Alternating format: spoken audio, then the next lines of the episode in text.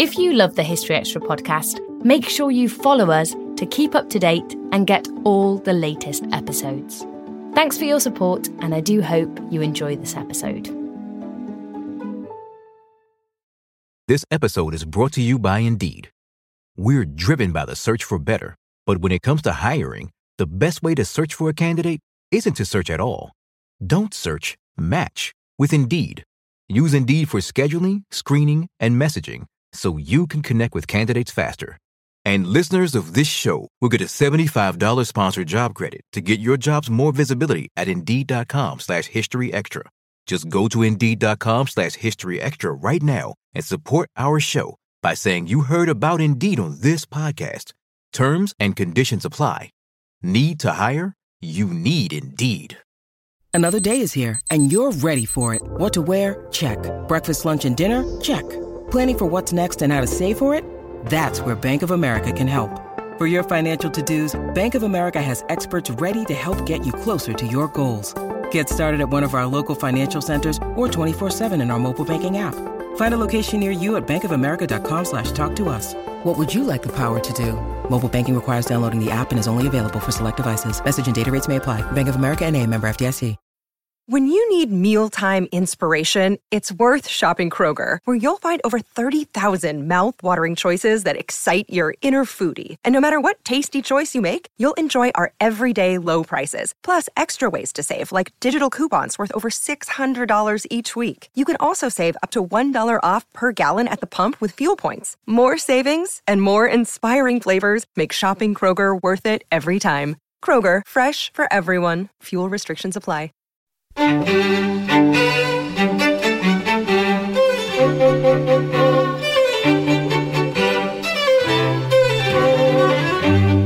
Hello and welcome to the History Extra podcast from B B C History Magazine, Britain's best-selling history magazine.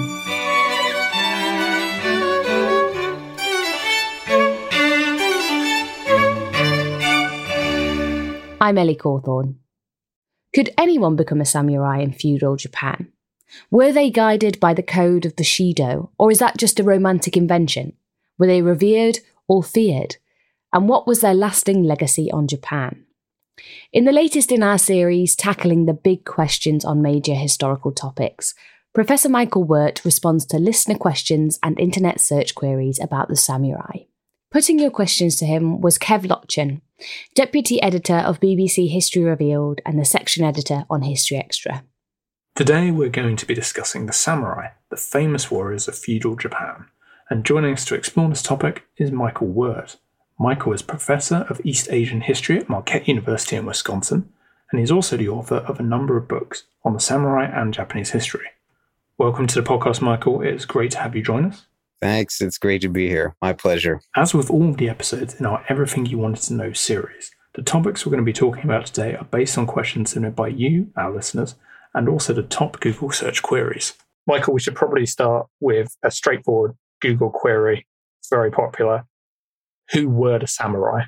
Could you give us a little bit of a brief overview, to which I know that's a really big question. Sure. No, and that's that's a great question. It's it's always great to begin with a nice broad question like that. The samurai were essentially professional warriors. And if we look at Japanese history in two large chunks, the kind of ancient medieval period, which is, say, eighth through the fourteenth or fifteenth centuries, the samurai were a mix of people. Some of them were actually nobility, although they were minor nobles who specialized in warfare. Perhaps they protected lands against bandits. Perhaps they were chasing after criminals or putting down rebellions. But even among the samurai group, in addition to the noble samurai, there were kind of your lower-ranking samurai, people who would be vassals or retainers, local warriors who were loyal to more elite samurai. But once we get into the second half of Japanese history, say from the sixteenth or seventeenth centuries onward, the samurai was a very specific, distinct group of people who were elites in the sense that they helped rule Japan. But, uh, you know, they weren't all wealthy uh, and they had various jobs that did not involve warfare as such. So there's a definite evolution in what a samurai is almost then from that time. What sort of time period are we talking about now? Like, how long is this age of the samurai? Right. So if we talk about the existence of the samurai, how long did the samurai exist? You know, they exist from about maybe the eighth or ninth centuries until really the end of traditional Japan, which is the mid-nineteenth century with the Meiji Restoration.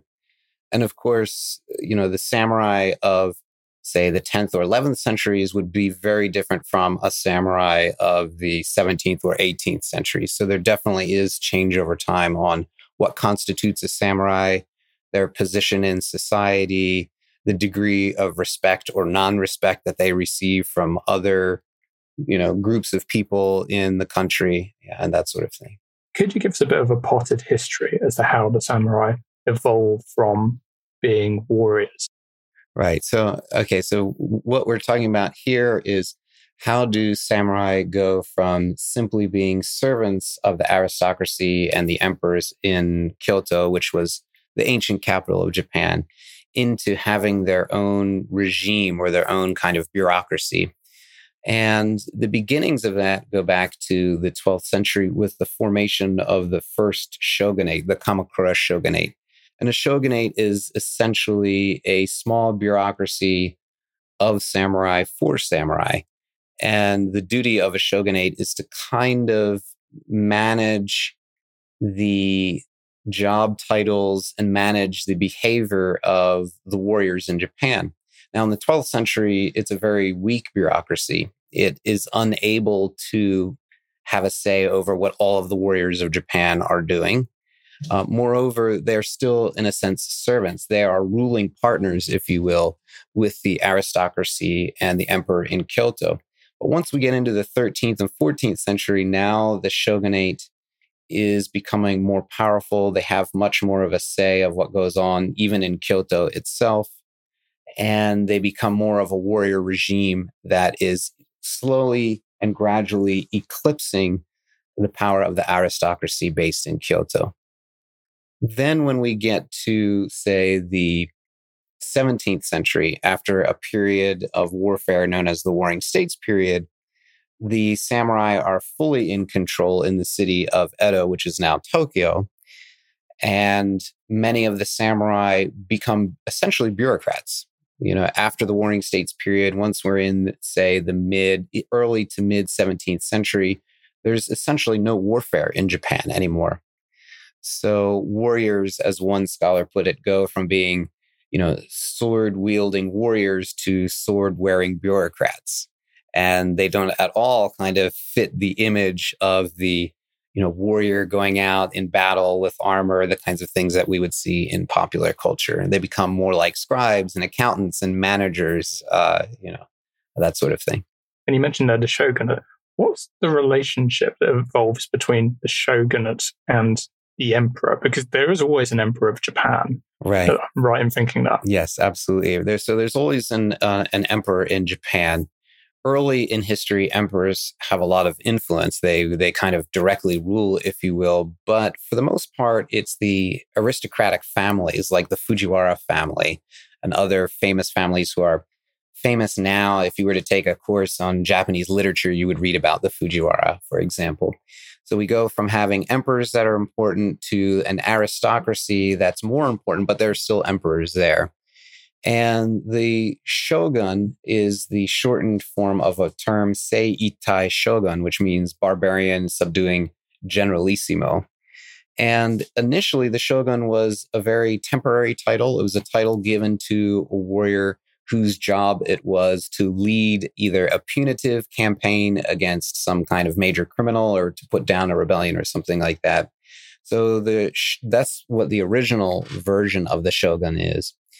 Uh, the shogunate, once that is created in Kamakura, which is near Tokyo, Japan, or later in Kyoto or in the city of Edo, which is Tokyo, Japan, the shogunate is seen as one of the three major institutions of ruling people and property in Japan. It's very weak in the beginning. It is a very junior partner in this ruling structure in Japan. Gradually, it begins to to dominate, and then it fully uh, takes over the de facto politics of Japan once we get into the seventeenth century. Now, one of the questions that I often get from students is, if in the seventeenth century the shogun is so powerful, why doesn't he just get rid of the emperor? Why doesn't he just get rid of the imperial institution and be a direct military hegemon with no one else to answer to? And the reality is that the emperor and the aristocracy based in Kyoto have a very cultural and symbolic form of power. And so if you ever see an official portrait of a shogun or a daimyo, which is a type of warlord, they'll often have a portrait done in robes rather than in armor. And those robes are indicative of the rank that that warrior or that shogun or that daimyo has in the noble structure or the bureaucratic structure in Kyoto. So warriors always kind of looked up to the aristocracy as their social betters and tried to imitate them, uh, imitated their culture, participated in aristocratic activities such as kickball or tea ceremony or something like this. And so that's that kind of uh, relationship. It changes over time uh, in favor of the warrior regime. That's such a fascinating relationship there. And does the emperor then lend legitimacy to a shogun over, say, another daimyo? Right, yeah. So gradually what happens is that the shogun title becomes somewhat of a coveted title. It becomes a title that is seen as the preeminent title for a warrior in Japan, and it is a title that is always bestowed by the emperor. Now, some military hegemons, in fact, didn't want the shogun title exactly because of this. They didn't want to be seen as under the thumb of the emperor. But once we get into the seventeenth century, surely the man who finally brings together Japan as a political unit, if not a cultural unit, he's the one who is awarded the title uh, by the emperor and is seen as the preeminent warlord in Japan. And that man's name is Tokugawa Ieyasu. Brilliant. That's such a great overview of the kind of the samurai's place within Japan. C. Healy, ninety-two on Instagram, would like to know, how did you become a samurai? So I suppose we should expand this out to, were you chosen? Could you apply to be a samurai? Did you have to be born a samurai? Right. This is an excellent question. And again, it really depends on the time period that we're talking about. If we're talking about before the Tokugawa period, that begins in sixteen oh three. So if we're talking about before the seventeenth century, things are a little bit ambiguous. Um, clearly, there are samurai, or let's just call them warriors, who are almost like nobility themselves. They're part of the aristoc- aristocratic structure. They're part of the aristocratic structure. And so in that case, you would have to be born a samurai. But in fact, once we get into times where there's a lot more warfare, there are commoners who are able to join armies of warlords and eventually become seen as a retainer or build up their own power base. And they, in some sense, become warriors. Now, would they become samurai, therefore? In a kind of general sense, sure. Once we get into the seventeenth century, however, one of the things that Tokugawa Ieyasu did is he imitated the military hegemons before him, like uh, Hideyoshi and Nobunaga, and we can talk about those men in a minute. But what they wanted to do was they wanted to kind of distinguish between who was a commoner and who was a warrior. And Tokugawa Ieyasu and his uh, sons essentially solidify this idea that now you have to choose. Are you going to be a commoner or are you going to be a samurai? In that time period, so here we're talking early seventeenth century to the mid-nineteenth century, you really have to be born into a samurai family. There are some interesting exceptions. For example, if you're a really, really low-ranking samurai, especially a low-ranking samurai who was poor and you didn't have any sons, you might Uh, take a, an influential local commoner as your son-in-law, and they would change their last name. And so that commoner could essentially become a samurai. But that was relatively rare. For the most part, once we get into the seventeenth through nineteenth centuries, you have to be born a samurai. It's really interesting. So another question we had um, from Singcat Jane on Instagram was, were there any female equivalents to a samurai? Now, presumably this means in terms of warriors, and I guess it presumes that all samurai were male. So are there female equivalents to samurai? I guess what happens to those who are born samurai families who don't want to be samurai. Right. So, right. If you're born into a samurai family, you're considered, you know, part of a buke, or which means warrior household. So in a sense, a, a wife of a samurai is, you know, a samurai woman of a sorts. But I guess what your audience member is asking here is, were there any women who were samurai in function? That is to say, were they out there engaging in warfare or something like that? Um, there is some evidence that during the Warring States period, in particular in the sixteenth century, there were women who took over the leadership of a samurai clan, a warrior clan, and perhaps engaged in some warfare. Um, there's a very famous figure, Tomoe Gozen, who is, according to Japanese literature, said to have gone out and fought in battles. But she is almost certainly a, a part of fiction. In other words, there's no historical evidence that she existed.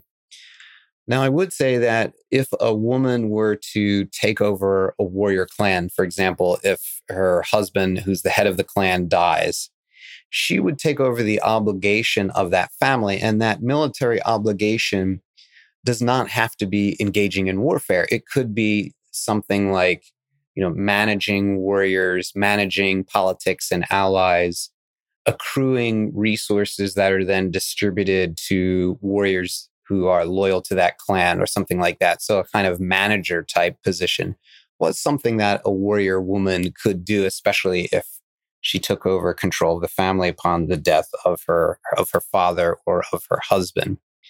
Uh, and there is some kind of little bits of evidence that in the sixteenth century, there are a few warrior women who actually engage in combat, although the details of those exploits are kind of subject to a lot of legend that is written about subsequent to the sixteenth century. So things that are written about in the seventeenth and the eighteenth centuries and on into the twentieth century. Related to this, just one R S on Instagram, they wanted to know more about onabugeisha. Mm-hmm. Where do they fit in with the samurai? Right. So the onabugeisha is essentially this vision of a warrior woman. It, it, it, it's, it's the woman who goes out there and engages in combat. Uh, I mentioned Tomoe Gozen, who's most likely not a historical figure. There's another woman, Gin Chiyo, of the late sixteenth century, and Ohori Tsuruhime, also of the sixteenth century. Uh, again, they were women who supposedly engaged in combat as they took over various roles from their father and from their husband. Or in the case of Ohori, she took over roles from her fiancé who was killed in battle. Uh, so that that's a mix of historical stuff that actually happened and a lot of legend that is added on to them.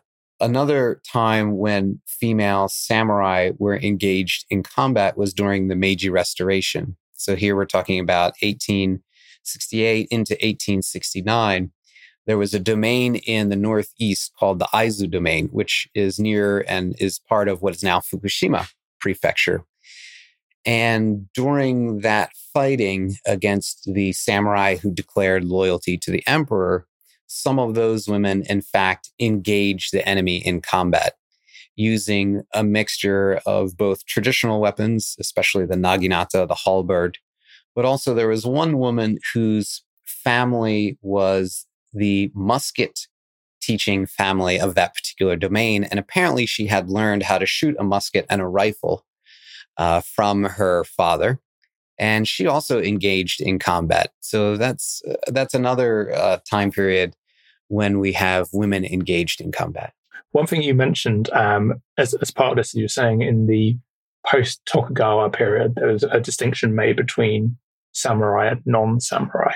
Um, how would you distinguish between a samurai from a regular warrior? I mean, was that a possible thing to do? Well, if we're in the Tokugawa period, all warriors are samurai, right? So there there would be no warrior-type figure outside of the samurai status group during the Tokugawa period. If we go before the Tokugawa period, well, then we get all kinds of people. We have pirates, we have bandits, we have mercenaries of various sorts. If we're in the Tokugawa period, the way you could distinguish a warrior from other groups of people, commoners, merchants, you know, these uh, farmers, et cetera, is really by their their hairstyle, the, the shaving of the front of the head and a, and the back of the hair drawn up into a top knot. Also by the wearing of a hakama, which is kind of like a divided skirt of sorts that people who do martial arts sometimes still wear, martial arts like Aikido or Kendo or Kyudo or something like that. Uh, and sometimes by the carrying of two swords. Now, the carrying of two swords was a marker of status, not only of samurai, but of the occasional commoner who was on some temporary duty on behalf of a warlord or the shogun itself. But it was pretty easy to distinguish, you know, who was a warrior and who was not a warrior just by looking at them in Tokugawa Japan. And what does the wearing of the two swords represent? The wearing of the two swords, it just kind of represents that you're a warrior. I mean, in the Warring States period, swords were a sidearm. You know, they were not the main weapon that you would use in combat, just like you wouldn't go into warfare shooting your pistol or something like that. Uh, and so they become the proper military attire for a warrior who is not actively engaged in combat, but could theoretically be attacked or need to engage in combat. Uh, and so they were required to carry two swords. In fact, if they weren't carrying their swords, they could be punished. Uh, and there are plenty of anecdotes of samurai during the Tokugawa period who really thought it was a bother to carry swords because they didn't really need them. Uh, they got in the way. There's even a time period when there was a fashion trend among samurai to straighten their swords because they looked really uh, cool with very straight lines. And there are complaints by local lords telling their samurai, look, don't straighten your swords because it essentially renders them ineffective and you shouldn't be following these fashion trends. But it just goes to show how distant the samurai had become from their predecessors who were actually engaged in warfare, you know. Evie Selby would like to know, how were samurai trained? I mean, we talked about how many samurai were born into it. So is there a, I suppose, a school, if you like, of how to be a samurai? Right. No, that's an excellent question. And that too really depends on the status of the samurai and the time period. But if we fast forward to samurai as we typically see them depicted in popular culture, in anime, manga, and television, et cetera. So if we go into, say, the eighteenth centuries, maybe the late seventeenth into the eighteenth centuries, there we actually know a lot about how individual samurai were trained. And one of the things that begins to develop is that every domain, a domain is essentially like a mini kingdom, if you will, or a mini state. And there are about two hundred sixty or so of these domains in the eighteenth and nineteenth centuries. A lot of these domains build their own schools, uh, domain schools for samurai. And typically what would happen is if you were, say, ten or eleven years old, you might begin to learn how to read and write uh, at a domain school or with a tutor. And you might also learn the basics of martial arts, in particular swordsmanship uh, and maybe archery, maybe horseback riding, which is also considered a type of martial art. Um, and it also depends on your particular domain and also your rank, what styles of martial arts, what types of martial arts, this kind of thing. So you would be engaged in both lettered learning, how to read and write. Oftentimes you would read stuff from Chinese philosophy, the Analects, uh, Mencius, or something like that. So I often say to my students, if you want to understand samurai thought in the Tokugawa period, you should actually study a lot of Chinese philosophy, um, ancient Chinese philosophy. So they would learn the kind of lettered writing, but then they would also learn physical uh, martial arts as well. And they were supposed to continue this kind of martial training throughout adulthood, but usually once they're in their twenties, they're starting to get into the duties of their particular occupation, and they're they're training less and less. And that's really interesting. You mentioned there about several domain schools. Does that mean you get a kind of distinction between samurai depending on where they've trained? Right. Yeah. So you know, there are many, many different styles of martial arts, even within one particular art. So, for example, if you're studying swordsmanship, not only will the style of swordsmanship change depending on where you live, but even within one domain, there'll be types of swordsmanship that lower ranking samurai study and types of swordsmanship for higher ranking samurai. And one of the interesting things I found in this research that I'm doing for my next book is that oftentimes the type of swordsmanship that was deemed more practical, more effective, training that involved more sparring, you know, a kind of fencing, something that develops into modern kendo, that more efficacious type of swordsmanship was practiced by lower ranking samurai, whereas higher ranking samurai were practicing the more, uh, I don't know, the more hoity-toity uh, style of swordsmanship that was deemed to be less practical. And we have examples of lords who fire the instructor of the older, more highbrow swordsmanship and will actually hire either a low-ranking samurai from another domain or sometimes even a commoner who is able to practice this kind of lower, lowbrow style of swordsmanship. They will hire that person to teach swordsmanship because they feel that it's more efficacious for their samurai, which clues us into something important. That is, once we get into the nineteenth century, especially with the presence of more Westerners in the seas around Japan, and the Tokugawa shogunate and the daimyo are freaking out about, you know, we need to really re-martialize the samurai because they've become too complacent. We have all these Westerners around. That's when there is a crisis in, in, in the samurai identity and also how to prepare samurai for possible war. We're going to talk about foreign influence uh, a bit later on, but one thing you said, which is a perfect segue into another question we had from Johnson on Instagram, who wanted to know how similar modern kendo was to how samurai would have actually fought. So could you learn kendo now and you're learning similar techniques to as they would have used? Uh, no, not really. Uh, unfortunately. Um, you know, I know a very high-ranking kendo instructor in Japan. He's a, a fellow historian, and we research on similar topics. And he and I were talking about a style of swordsmanship that I actually practice in Japan. And now in Japan, you have modern kendo, which is kind of like a, a, almost like a sport, essentially. But then you also have the old styles of weaponry that are still being taught. And so one of the things that he has said to me is he's like, yeah, you know, in the type of weaponry that you learn and others learn, you're learning actually how to cut with a sword, how to actually defend with a sword. But in kendo, we're just hitting, you know, we're not cutting, we're hitting people. Uh, and so you're going to get a lot of techniques that wouldn't work with a sword because a real sword is heavier, a real sword is curved, where a bamboo sword is straight, uh, a bamboo sword is lighter. I mean, there's some techniques that would work. For example, in kendo, there's this move where you thrust the tip of the sword into someone's throat. And yeah, if you do that with a sword, you're going to kill somebody, right? You know, uh, but someone who does older style weaponry might think, I don't want to let go of the sword with my right hand and thrust it forward with my left hand, because what if my sword gets countered and now I drop my sword and now I'm going to get killed, right? Having said that, however, kendo is in part based out of older forms of swordsmanship, especially that type of l- what what we could call lowbrow swordsmanship that involved a lot of sparring.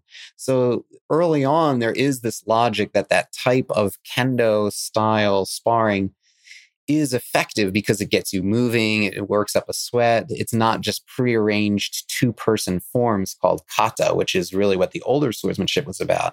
This was an opportunity to train your mind to react to uh, attacks that might not be prearranged, right? You're essentially sparring. And so in that sense, I guess you could say kendo in a, mentally might prepare you for a fight if you then knew how to actually use a sword. Um, and that was the original tension of kendo before it was modern kendo. Okay, so we covered off a lot of um, samurai at war. Trace Seeker on Instagram would like to know how much of a samurai's career was actually spent engaged in conflict. So it's just, we've talked about how they were warriors. This is primarily what they did, but in times of peace, what was the role of the samurai? Right. A great question. I think it depends on the time period. So if we're in the Warring States period, say the fifteenth or sixteenth centuries, yeah, warriors are engaged in warfare quite a lot. Same with parts of the fourteenth century. But the bulk of Japanese history, warriors are engaged in other things. And it really depends on the time period. Sometimes they are doing bureaucratic work. So I mentioned that in the Tokugawa period, when there is no warfare, the samurai are mostly just doing bureaucratic work, uh, depending on their particular status. They might also be engaged in some employments on the side to earn more money. And so there are examples of samurai making umbrellas or toys. Um, in some places, there are samurai who are also doing a bit of farming. There are samurai who are engaged in trading things. There's this wonderful autobiography called Musui's Story, translated into English. And he's a low-ranking samurai, and he talks about he would buy and sell and appraise swords. He was a gangster sometimes. He did fortune-telling to get money out of people. Uh, you know, he just did all kinds of other very unnoble things, if you will, in order just to get by, to make a living. It's so fascinating here, the breadth of roles they took on there. And it does tie neatly into a question we've had from Sahanako on Instagram. It's a two-word question. They just asked their life. I know it's a really brief question, but, you know, in terms of daily life for a samurai, if, if such a thing exists, is it a comfortable existence or one of hardships or particular rigors? Yes, this really depends on the status of the samurai. You know, if they're an elite samurai, especially if we go back into the nobility, the aristocracy days, then of course life for a noble warrior, uh, that is to say a warrior of noble birth, then yeah, life was great. If we go to the Tokugawa period and you're a daimyo, you're a lord, or you're a high-ranking samurai who was an advisor to the lord, yeah, your your life might be great. You had a lot of money. Uh, you could visit red light districts. You could engage in whatever hobbies you wanted.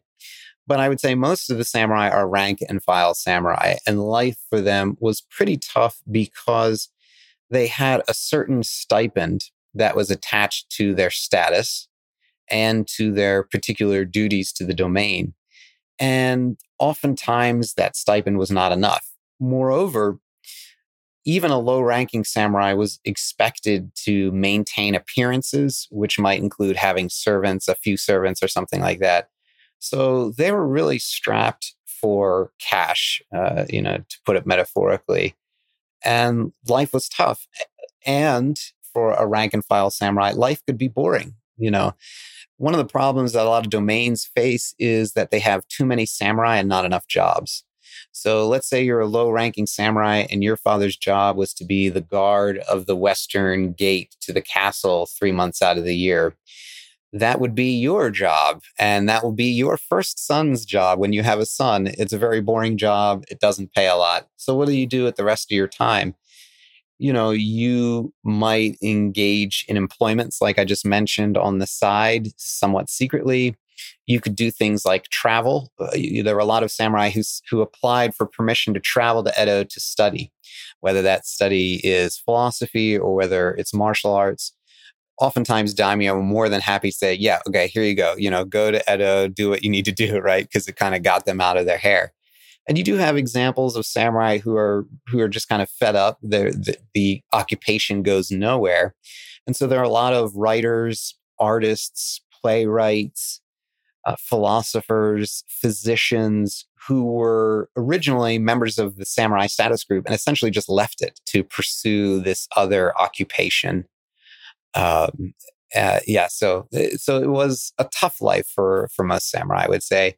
And in fact, at the end of the Tokugawa period, there were a lot of samurai who were more than happy to abandon the status completely because now they had freedom of movement, they had freedom of occupation more so than they did in the Tokugawa period. Um, and, and they didn't miss being a samurai. One of the things you mentioned there that I thought was really interesting was about the father has a job and the first son gets it. So the other family members, I guess, they're left to fend for themselves. And then also, if the son's inheriting the father's job, is there any social mobility, so to speak, to climb the ranks of the samurai? Right. Two excellent questions. Yeah, you know, this is this is often, you know, a joke that I make in class is if you're a, a younger brother, essentially one of the options is you could serve your older brother, and who wants to do that, right? So what you would try to do is maybe find another samurai family that has daughters but no sons, and then you would marry into that family and you would change your last name and you'd become the heir to that family. And one of the things to note here is that happened quite a lot. There's no notion of blood being important. Like you would you would think that samurai, oh, your bloodline matters. For samurai, it doesn't. You know, so there's all, quite a lot of examples of samurai who are adopting people, you know, either through marriage, you know, someone who marries their daughter and changes their last name, or someone who doesn't have children at all and just says, I'm going to adopt this, you know, second son from another family, and he's going to take over the family when, you know, when I retire. That was very, very normal, very, very accepted. So that was one option for younger sons. Other sons might have to try to find a job somehow in the samurai class or, you know, travel to Edo or, you know, just figure it out, really.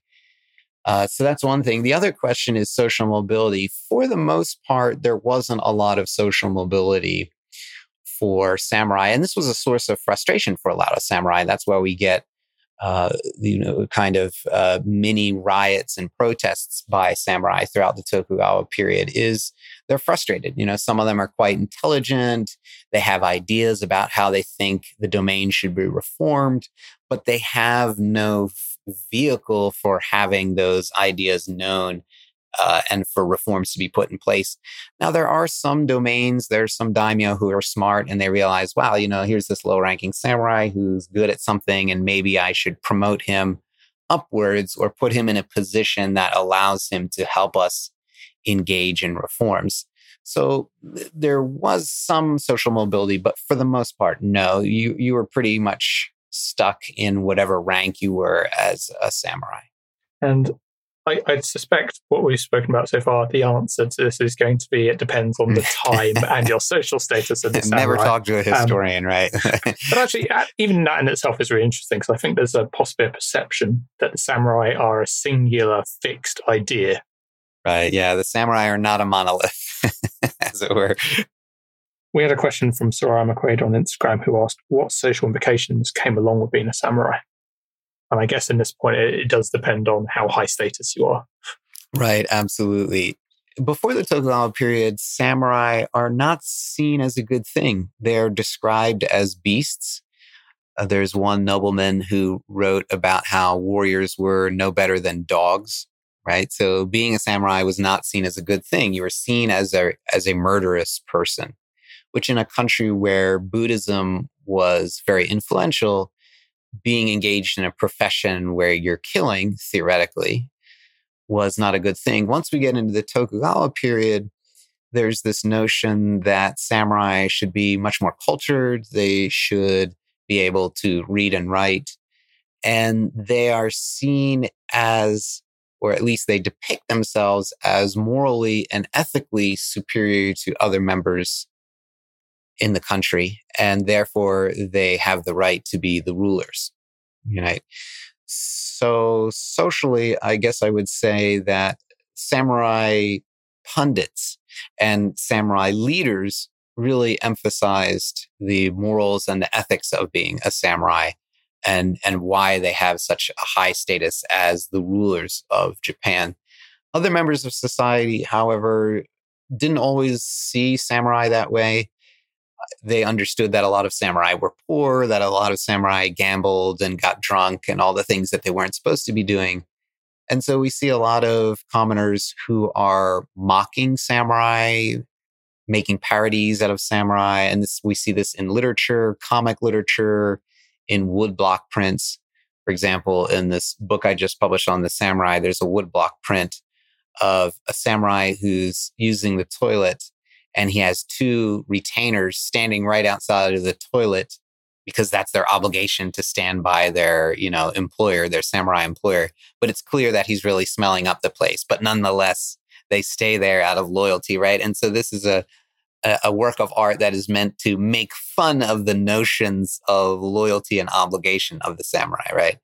So we have a lot of mocking, parodying, humorous literature, uh, you know, things like making fun of the accents of a samurai from southern Japan, you know, or something like that. Uh, the kind of making fun of accents we would see in any country, right? You know, I'm sure uh, in England, you have people who make fun of this accent or that accent, same in the United States, you know. Um, but we also have commoners who look up to samurai, the idealized samurai, not necessarily the samurai reality, but they look up to this ideal of, you know, someone who is loyal or someone who is passionately loyal and willing to die for someone. Uh, so you have a lot of commoners who read war tales or uh, read books on military science. And you even have commoners who practice martial arts, quite frankly. So there's a kind of a mix of all different views of the samurai once we get into the Tokugawa period. Still to come on the History Extra podcast. They are the ones who are responsible for abolishing their own status because they understand that the samurai status is holding them back. It's holding Japan back in some sense because it is seen as anachronistic. It is seen as something that is backwards. It is seen as something that is unmodern. We don't always realize just how much our negative thoughts and experiences stick with us and weigh us down. You may find your brain constantly running through a highlight reel of bad moments. That comment your friend made last week that hurt your feelings. That frustrating thing your mum does, or that silly thing you said in a meeting. Maybe it's time to get it all off your chest, whether it's a tiny annoyance or something much bigger. Talking about it can give you some relief and lead you to a potential solution. That's where therapy comes in. It's a safe space to share whatever's weighing you down and learn to process it so your internal highlight reel can focus on the good stuff. And BetterHelp offers affordable online therapy on a schedule that works for you. Connect with a licensed therapist by text, phone, or video call. Start the process in minutes and switch therapists anytime. Let it out with BetterHelp. Visit betterhelp.com slash historyextra today to get ten percent off your first month. That's betterhelp, H E L P, dot com slash historyextra. This episode is brought to you by Indeed. We're driven by the search for better, but when it comes to hiring, the best way to search for a candidate isn't to search at all. Don't search, match with Indeed. Use Indeed for scheduling, screening, and messaging so you can connect with candidates faster. And listeners of this show will get a seventy-five dollars sponsored job credit to get your jobs more visibility at Indeed.com slash History Extra. Just go to Indeed.com slash History Extra right now and support our show by saying you heard about Indeed on this podcast. Terms and conditions apply. Need to hire? You need Indeed. So far we've spoken about kind of the concepts of who the samurai are. I suppose we should definitely talk about some famous samurai. Tokugawa sounds like a good place to start because he defines a period. Right, Tokugawa Ieyasu. Yes, he's the founder of the of the Tokugawa shogunate, the last warrior regime in Japan based in Edo, what is now Tokyo.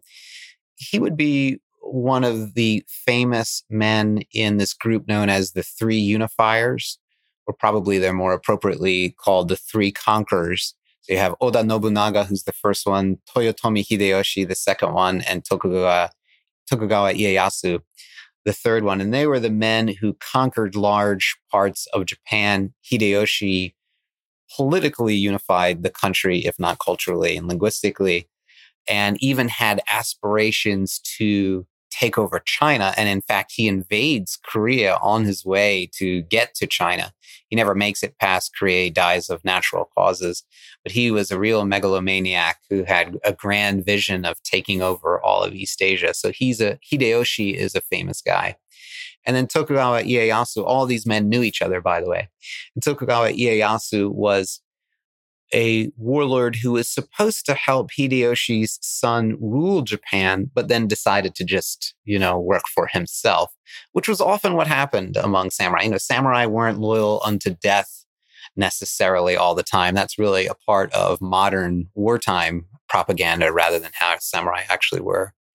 And Ieyasu is depicted as not being a particularly cruel or man. He wasn't a megalomaniac, but he was very politically astute. He lived a very long life.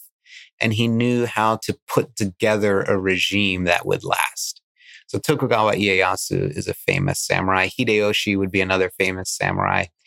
And Minamoto Yoritomo is the founder of the Kamakura shogunate, the first shogunate. And by samurai of a later time, Yoritomo is seen as a founding father of sorts. You know, like you see a lot of writings by samurai in the eighteenth and nineteenth century. You know, they'll say something like, since the time of Yoritomo, the warriors have had, you know, a great role in Japan or something like this, right? So they'll really look back to him as a founding uh, figure for them. So those would be some uh, famous samurai. Hideyoshi is a particularly interesting one because we talked about social mobility earlier, but he he wasn't born a samurai, as oh, far no, as I understand it. No, Hideyoshi, I mean, he's the classical example of the social mobility that was possible during the Warring States period. You could be someone who had a was essentially a nobody, you know, a peasant, both literally and figuratively, and rise to become a, a warlord or a hegemon of all of Japan. And that's what happened to Hideyoshi. We don't know a lot about Hideyoshi's origins. He's usually depicted as from a peasant background, although it's said that his father, who he never really knew, was a soldier of some sort. So he's probably like a farmer warrior type of guy, his father. And he enters into the service of a warrior who serves Oda Nobunaga. To make a long story short, through his own kind of charm and abilities, Hideyoshi rises through the ranks of Nobunaga's army. We should also talk about foreign samurai. I, there's a couple that I know of. It would be Yasuke and uh, Bill Adams. Right. What can you tell us about these figures? Right. So once we get into the sixteenth century, we have many more Europeans, not only in Japan, but in East Asia. And some of those Europeans arrive in Japan, most of them missionaries, Je- uh, Jesuit missionaries, Catholic missionaries, and almost entirely from Western Europe, uh, Spain, Portugal, uh, the Netherlands, uh, England, of course. And some of those foreigners stay in Japan, particularly when we get into the Tokugawa period, which is the story of William Adams, is that the the story of the early Tokugawa period is that they gradually begin to shut off relations with Western countries, except for the Netherlands. And so William Adams is, in fact, not allowed to leave Japan. And he, and also Yasuke, the, the African man that you spoke of, uh, and there's a, an Italian guy, there's another Dutch guy uh, who... become they become samurai in the sense that they are officially employed by either Tokugawa Ieyasu in the case of Bill Adams or Nobunaga in the case of Yasuke. They're employed by these military hegemons, and so they're given a stipend. In the case of Bill Adams, he's actually given a plot of land as well and some servants, and he's given two swords. And so he becomes a samurai in the sense that he is an employee of shogun. Uh, they were not samurai in the sense that we typically think of samurai in popular culture. That is to say, they're not going out and fighting in wars and, you know, on horseback, wielding swords and stuff like that.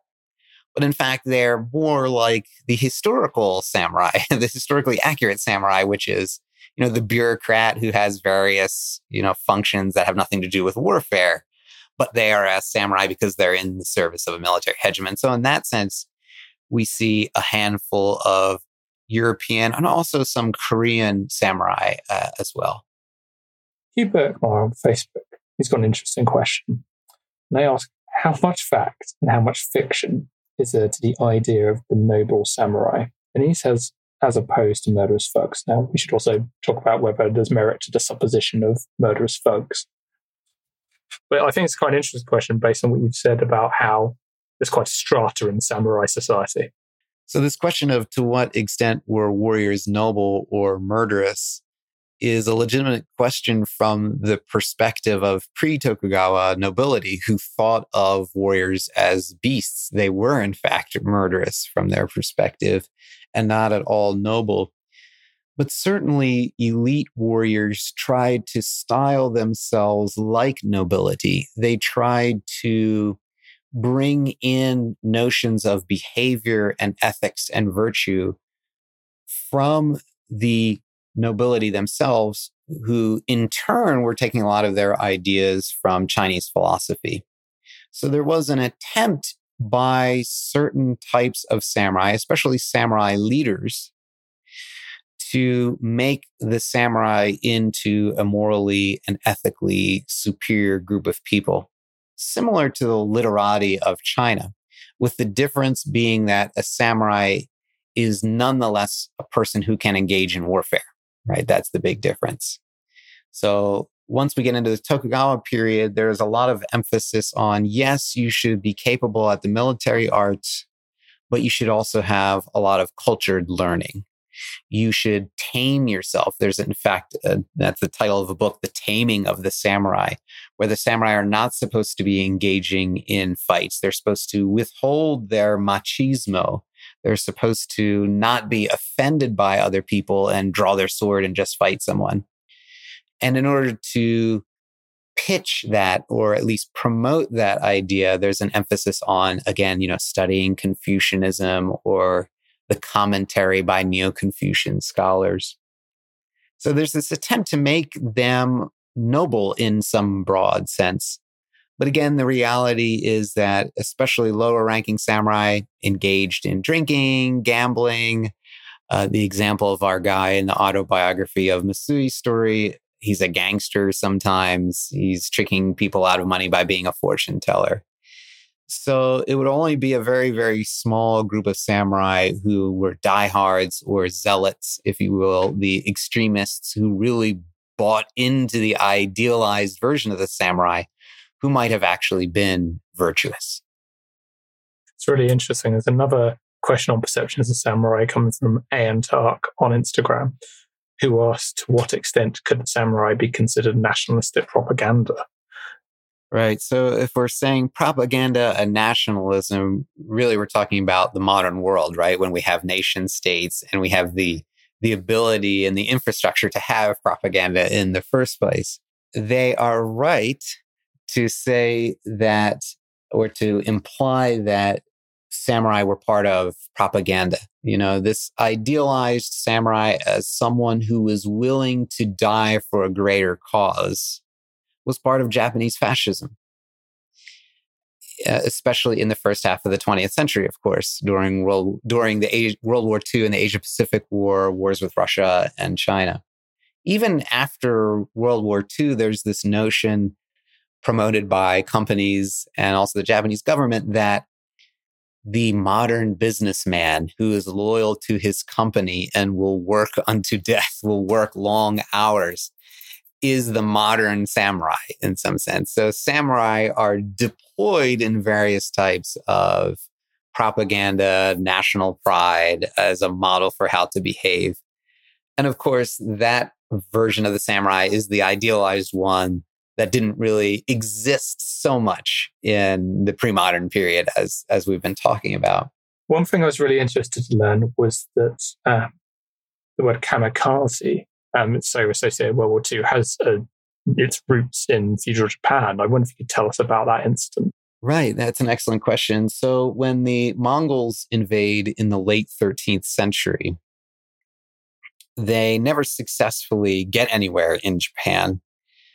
And the reasons for this are varied. You know, some say that the Mongols just wanted to you know, test to see the defenses of the samurai. Others say that there was a huge storm that blew the Mongol-controlled armada back into the sea and this kind of thing. And that idea that there was a divine wind that blew the Mongols into the sea was an idea that was promoted by religious institutions at the time of the invasions, mostly so that they could get the credit for defeating the Mongols and probably so they could get paid in the form of land and this sort of thing. So that's where we get this idea of the kamikaze, the divine wind that would blow away the foreigners. And of course, uh, that is also the term that is used during World War Two to refer to the suicide uh, pilots. it, yeah, it's a fascinating connection. Um, speaking of idealized kind of perceptions of the samurai, I've got a bunch of questions on various uh, aspects, which I'd like to run through. Um, first centers around Bushido. Um, history skills on Twitter would like to know to what degree did the Bushido code actually play a part in the lives of samurai?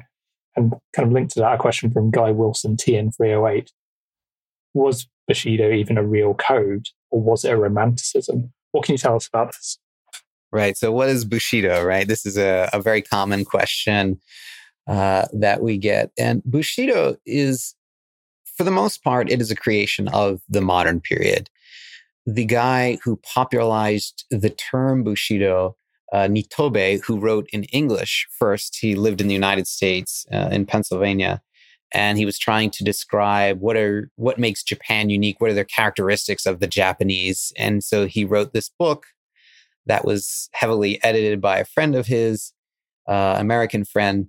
And so he actually thought that he had invented the term Bushido. The, bu- the term Bushido actually exists in the Tokugawa period, but it was so rare that he thought he had invented it.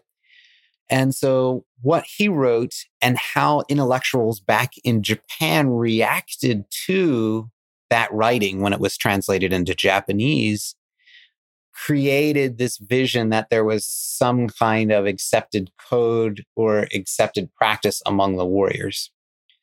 Uh, there's a wonderful book uh, about this written by my friend Oleg Benish called Inventing uh, the Warrior Way or something like this.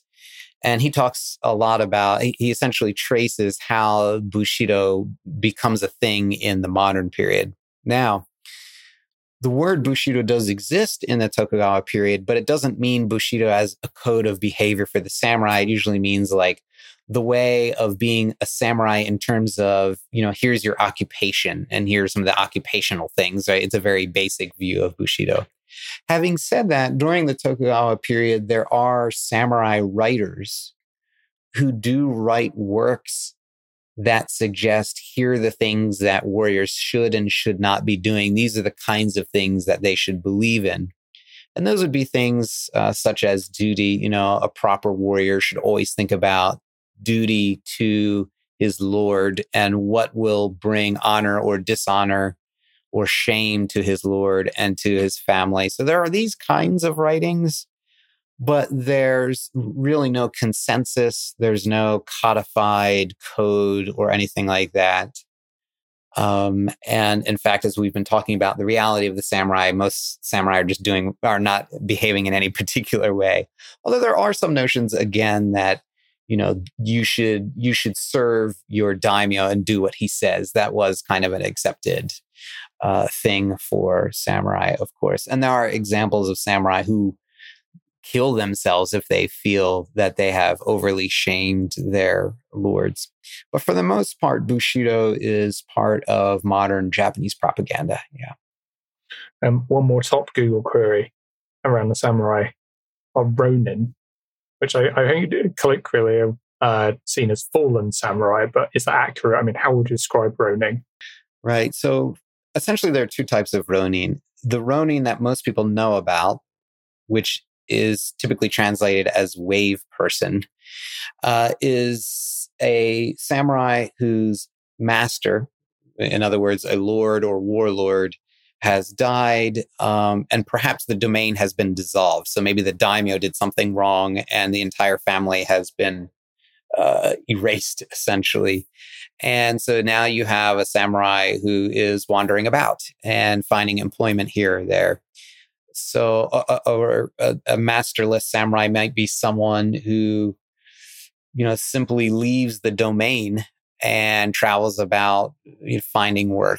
So there's that type of ronin, which is the, the ronin that most people know about. But ronin can also be a particular title of an occupation for a samurai who's hired on a temporary basis. And this happens a lot with instructors of swordsmanship. So they might travel around to different domains seeking employment, or maybe they're a famous swordsman and they are, you know, sought after as an instructor. And so different domains will hire them for different periods of time. And because the samurai is not officially a samurai of that domain, they are given the the kind of title, the the occupational title of ronin, you know, even though they might not be, you know, a masterless samurai as such. So we, that, we see that happen with a lot of teachers of martial arts, but also scholars, you know, writers uh, who are trying to make a living being a scholar, and like scholars nowadays going from place to place trying to find, you know, permanent jobs. Uh, that person might also be called, might also have the title of ronin, even though they aren't the type of ronin where their master has died in warfare or something like that. It's an interesting question we're having from C M Z Z on Instagram, who asked, what were the samurais used on the Western world? And I wonder if we should expand that to talk a bit about when there's more foreign activity in Japan after that period of isolationism, how that changes samurai culture. All right. Well, so the Tokugawa period is relatively cut off from Western Europe, but it still has relations with China and Koreans, the Ryukyu Kingdom. They still have relations with the Netherlands. So they kind of know what's going on in the rest of the world. Oftentimes we see Tokugawa Japan as being, you know, completely cut off or isolated or something like that. And really it, it wasn't that cut off. It just was very much curtailed compared to the sixteenth century. And there was, in the Tokugawa period, a suspicion of Catholicism, which was seen as a foreign religion with loyalties to a foreign god and a foreign institution in Rome. And there was also this notion that Catholicism was too uh, exclusionary. That is to say, Tokugawa Ieyasu had a lot of different uh, religious advisors, uh, but the only ones that he kind of punished were the the Catholics, who were very, you know, it's our way or the highway. And there was also one type of Buddhism that was also kind of uh, expelled from Ieyasu's inner circle because they also believed, you know, it's our way or the highway, like no other type of religion is good. So for various reasons, Catholicism is kept out of Japan and Europeans kept out with it. Once we see more Europeans in the seas around Japan, namely Europeans who are going to China and Americans who are going to China, Um, and that gets us into the Opium Wars and all kinds of things going in in China. The Japanese leadership, uh, the shogun and the samurai, really start to freak out because they're really suspicious that Europeans are going to try to make some kind of move into Japan. And so in the nineteenth century, there's this effort to, again, re-martialize the samurai, create maritime defenses and batteries along the coasts, this type of thing. They they think of the Westerners as barbarians. In fact, they're called the Southern barbarians. Southern because when you go to Japan from Europe, you know, you're coming up from the south, right? Southeast, you know, the Cape of Good Hope and, this, and, and, and that kind of thing. They were seen as uncouth, hairy, smelly, uh, you know, eating with their fingers and these kinds of things, not bathing.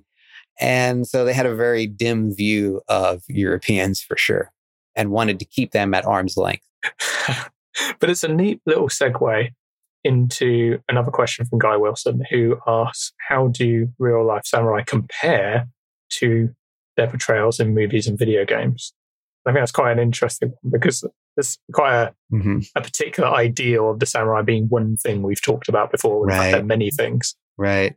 Um, so let's take the kind of most recent popular depiction of samurai in popular culture, and that would be the Ghost of Tsushima game for PlayStation four, right? Um, I have not played that game. I've seen people play the game, so I know a little bit about it. And there we have more of this idealized version of samurai, right? You know, that there's a certain code of behavior and certain types of killings are dishonorable, yada, yada.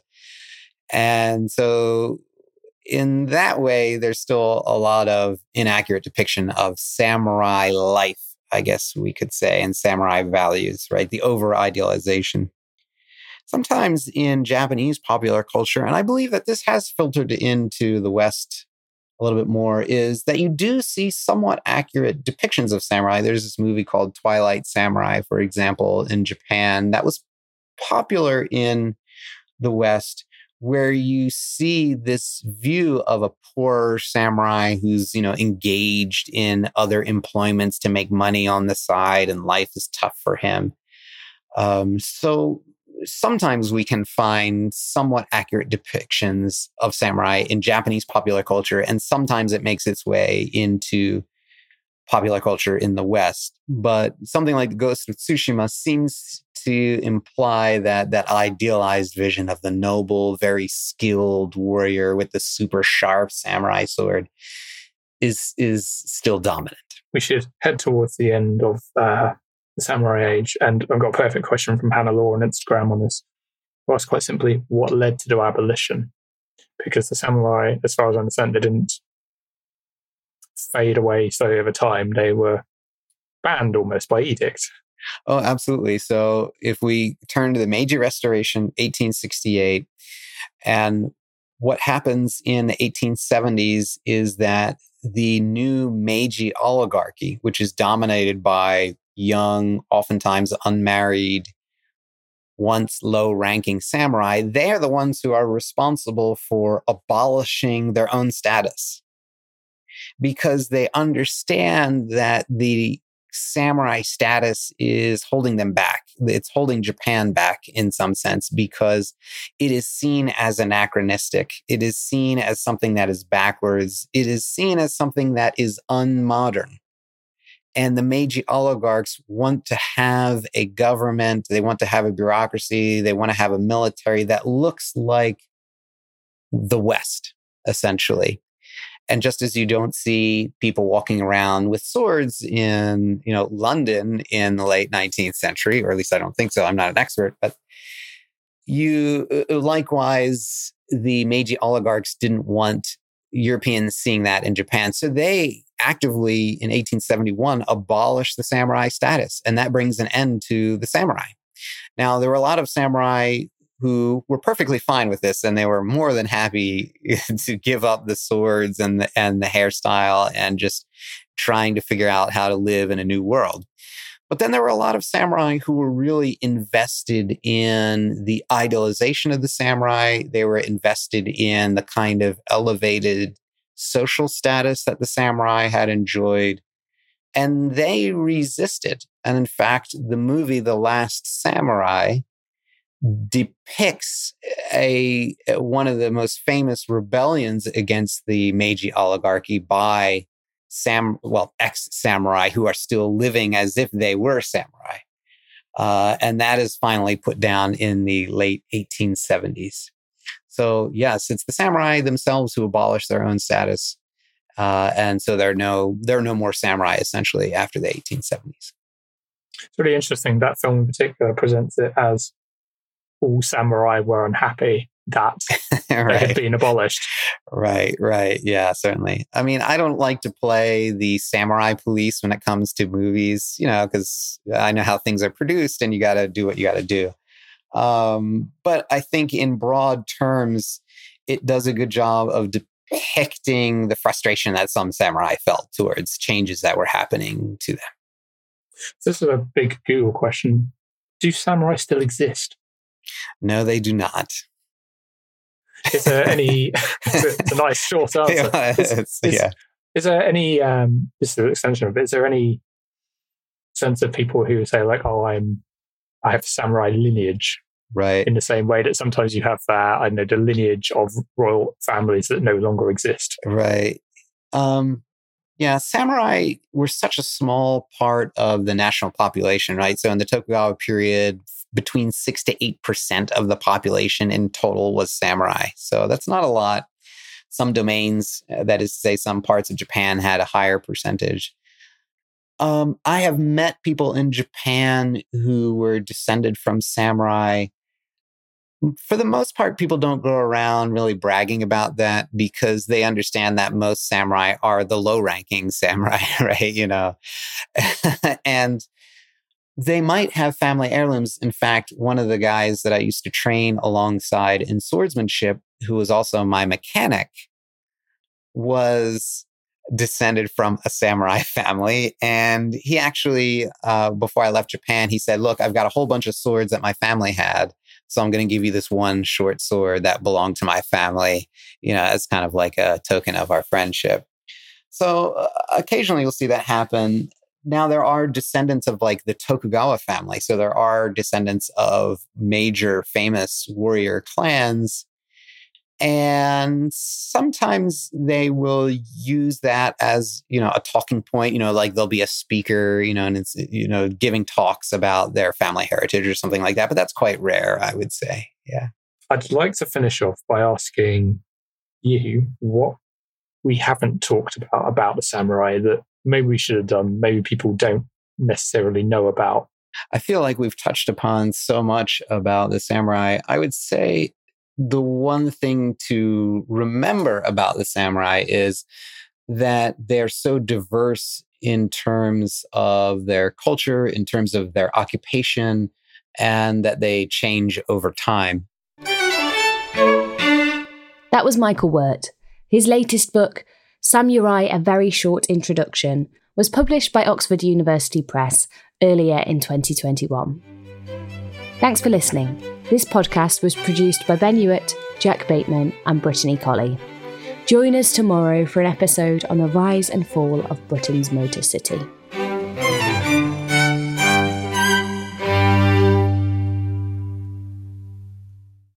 A collision between a Chinese jet and an American spy plane. He came and rammed into our left wing. With relations increasingly strained, what are the chances of things spinning out of control? The Western world was asleep. I'm Gordon Carrera. I'll be exploring the friction in this most important of relationships and asking, has the West taken its eye off the ball?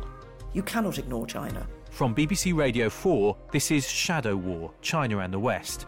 Listen wherever you get your podcasts.